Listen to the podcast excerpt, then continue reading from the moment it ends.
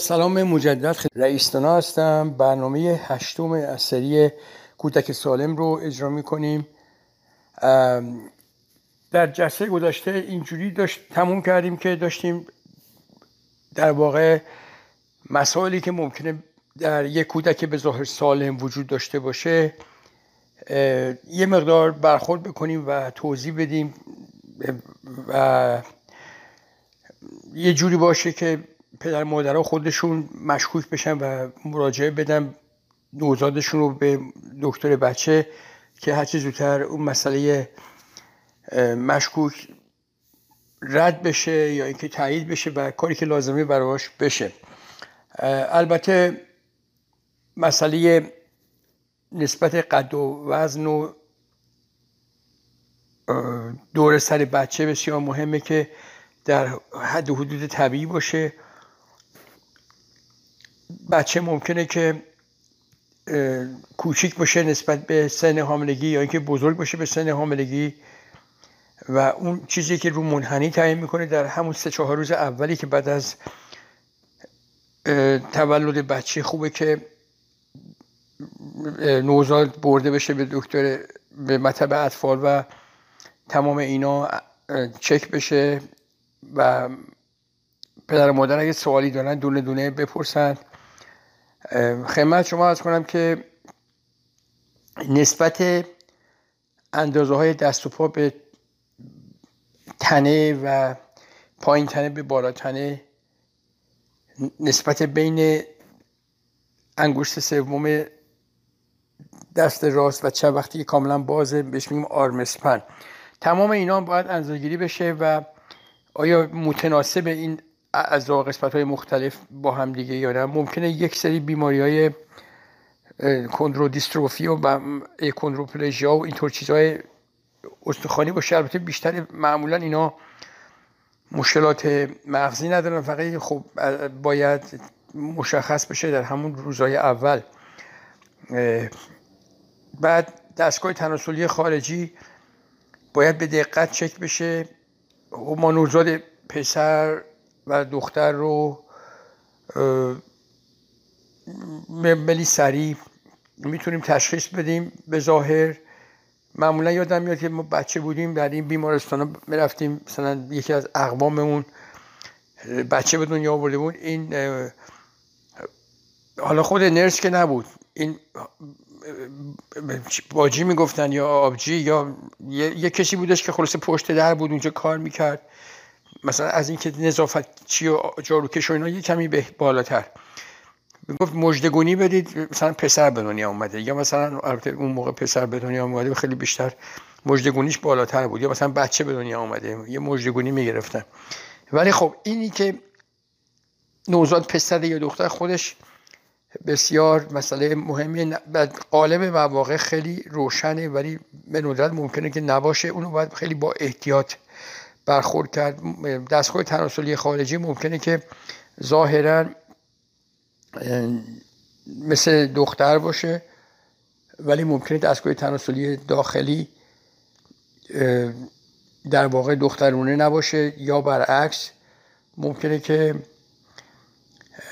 دستگاه تناسلی خارجی مثل دخترانه باشه ولی با یک کلیتوریس مثل یه آلت تناسلی کوچیکی که اون بالای واژن در خط وسط هست که این البته بیشتر وقت مسئله بیماری های قدادی مثل نارسایی مادزولی فوق کلیه و اینا رو ممکنه نشون بده که تشخیصش بسیار مهمه. بعضی وقتا ممکنه که در در بسترا در داخل کنار واژن لب یا میجه ممکنه که یه طوله باشه ممکنه بیزی وجود داشته باشه ممکنه که در واقع نوزاد ممکنه دو جنسی با هم دیگه باشه ممکنه که ظاهرا مثل دختر باشه ولی پسر باشه. از نظر اعضای داخلی یا از نظر فرمول کروموزومی که 46 XY پسر 46 XX دختر اینا ممکنه که در واقع خیلی متناسب نباشه با وضعیت دستگاه تناسلی خارجی. این کاریه که یه تیم ورکه یعنی باید متخصصای مختلف با دکتر بچه و البته پدر مادر مهمترین افراد هستن که باید با هم دیگه اگر مشکوک باشه چیزی بررسی بکنن و تصمیم می‌گیرن که نوزادشون از جنسیتی چی هستش. بعد خدمت شما از کنم که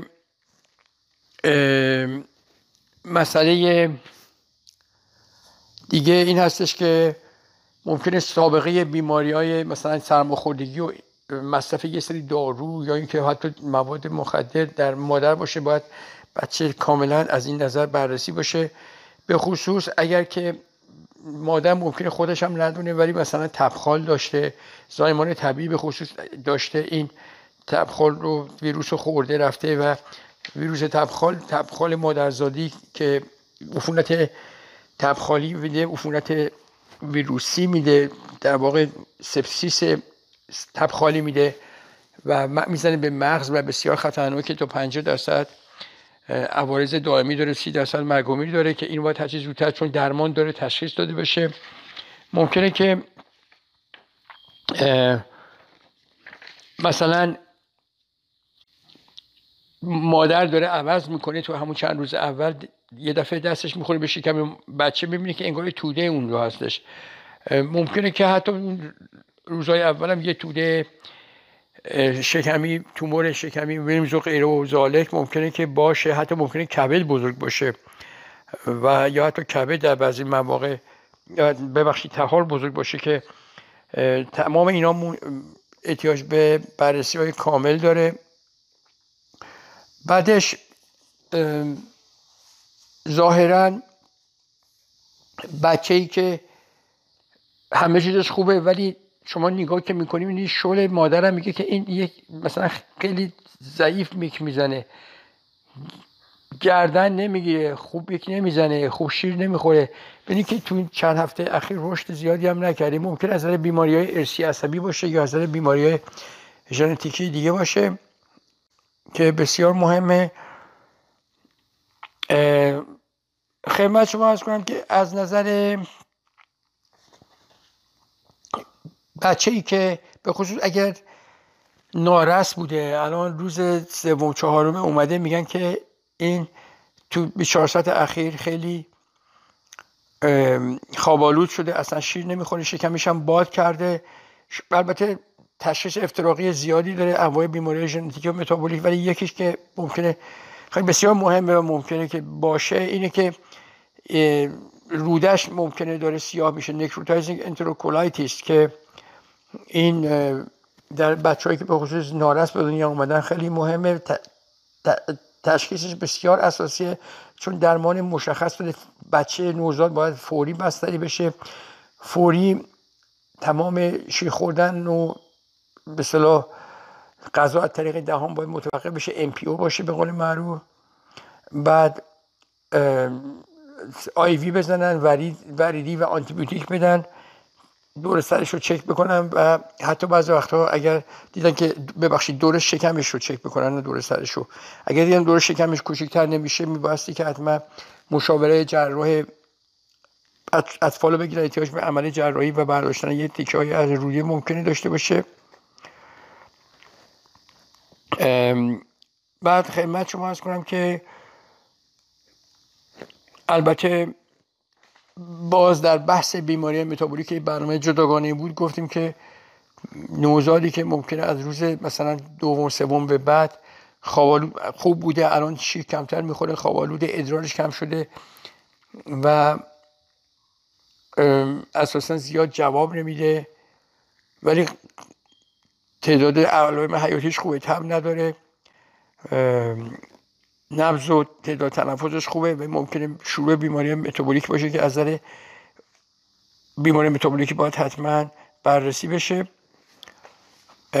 خدمت شما از کنم که مسائل دیگه ای هم هستش که میبایستی که حتما حتما بهش توجه بشه. مثلا تعداد دفعات ادرار کردن نوزاد. اگر یک حالتش اینه که میگن این نوزاد زیاد ادرار می‌کنیم مثلا پوشکش رو زود به زود عوض می‌کنیم. پوشکش هم خیلی سنگینه. این ممکنه در واقع از همون روزهای اول یه جور دیابت شیرین یا بیمزه diabetes mellitus یا diabetes insipidus داشته باشه. تشخیصش بسیار مهمه. یا ممکنه که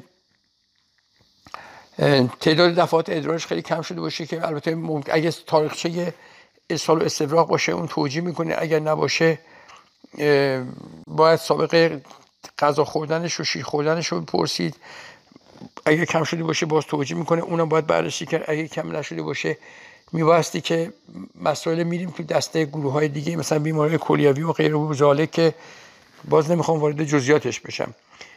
شیرخواری که یا نوزادی که گریه می‌کنه مرتب اولش قبلا توضیح دادیم ممکنه که گشنه باشه یا که پوشکش رو باید عوض بکنی کثیف کرده باشه مزاج اجابت مزاج کرده باشه. ممکنه که نیمه گرسنه باشه ممکنه که گرسنه نباشه ولی شیر خورده و حالا گاز زیاد تولید می‌کنه. گاز داره به اصطلاح کالیش داره که اون باید در داروهای colic معمولی هستش. ولی اگر که ادامه داشته باشه ممکنه که مسائل جراحی باشه به ندرت ممکنه که حتی نوزادان و شیرخواران کوچیک هم ممکنه که مسائل جراحی مثل مثلا appendicitis اپندیس ممکنه بگیرن.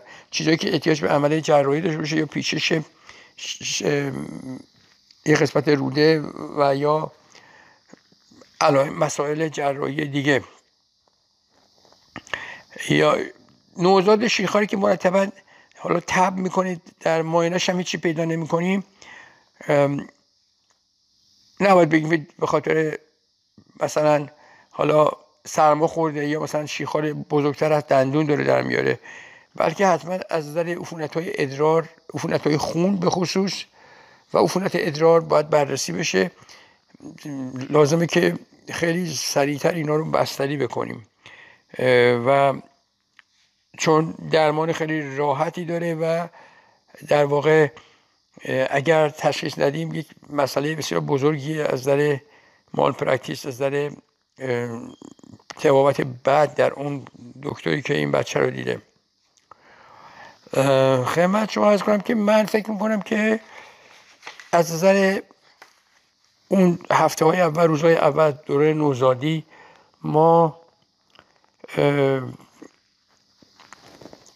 بررسی کردیم قالب چیزها رو. البته مسائل کوچیک دیگه هم هستش. مثلا تو بعضی فرهنگ ها مثل مکسیکیا مثلا اون از هفته اول شروع می‌کنن به اصل دادن به نوزاد و این اصل توش اسپرم مثلا هاگای قارچای کلوستریدیوم هستش.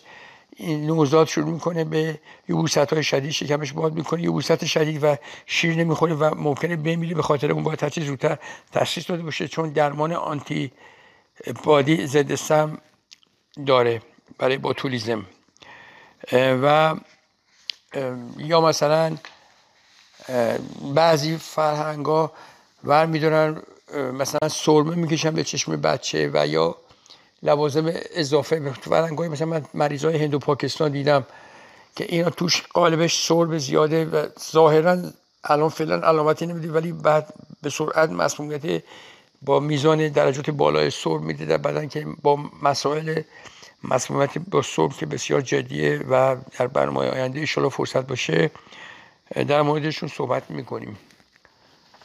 خب. نمی‌دونم که فکر کنم که وقتم نداریم دیگه.